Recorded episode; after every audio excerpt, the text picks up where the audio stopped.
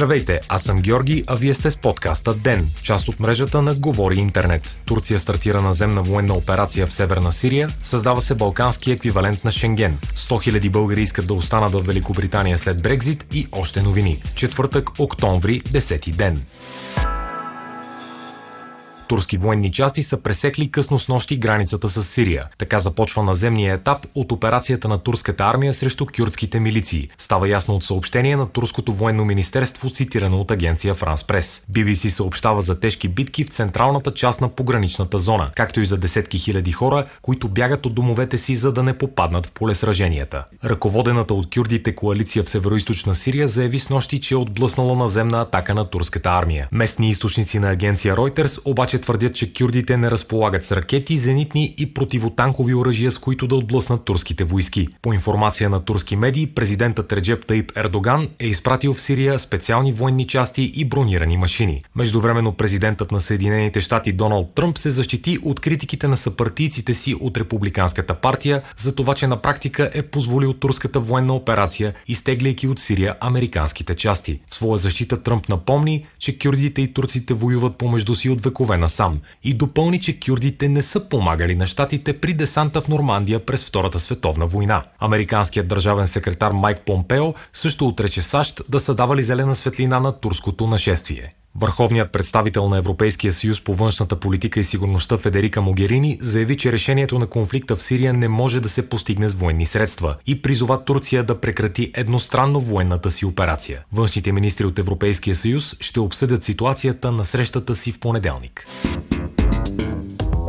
Сръбският държавен глава Александър Вучич и министър-председателите на Албания и Северна Македония Еди Рама и Зоран Заев подписаха декларация по силата на която се въвеждат четири свободи между трите държави – преминаване на стоки, капитали, услуги и хора, съобщава Дневник. Споразумението е по модела на съществуващите взаимоотношения между страните членки на Европейския съюз, които дадоха на това сътрудничество между балканските страни неформалното име Малък Шенген. Според сръбския президент Вучич, първоначалната цел е до края на 2021 година да се създадат условия за максимално бързо преминаване на границата с лична карта. По думите му това ще бъде направено в полза на гражданите, които заслужават по-добро бъдеще и по-висок стандарт. Следващата среща на тримата държавни ръководители ще се проведе само след месец. В Охрид на 10 ноември. Там ще се обсъдят най-конкретните предвидени мерки в декларацията.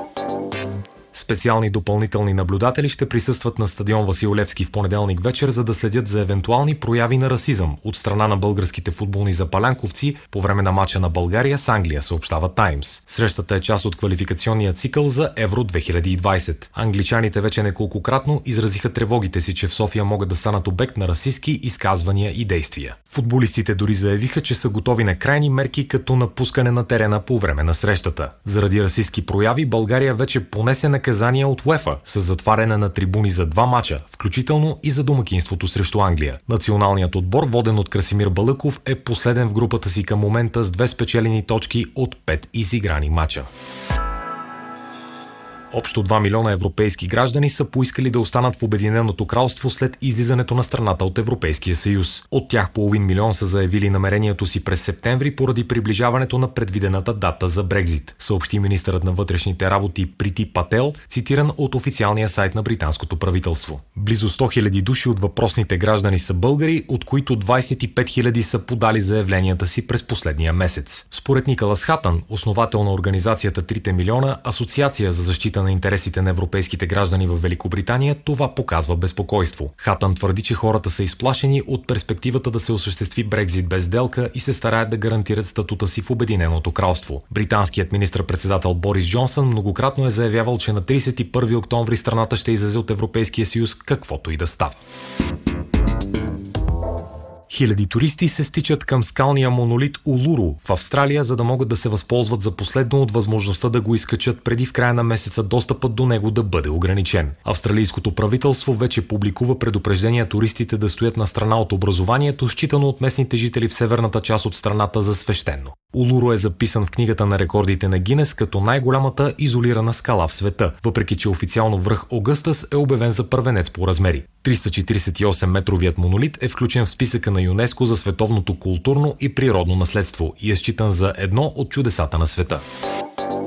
Днес се разбра кои са лауреатите на Нобеловата награда за литература, съобщава Independent. Това са полската писателка Олга Токарчук и австрийския писател Петър Хенде. Тази година Нобеловите награди за литература са две, защото през 2018 година не беше даден приз в категорията. Причината беше, че членове на Шведската академия, която дава наградата, бяха замесени в сериозен скандал за сексуален тормоз. Това доведе до оставката на Сара Даниус, която беше пожизнен секретар на академията.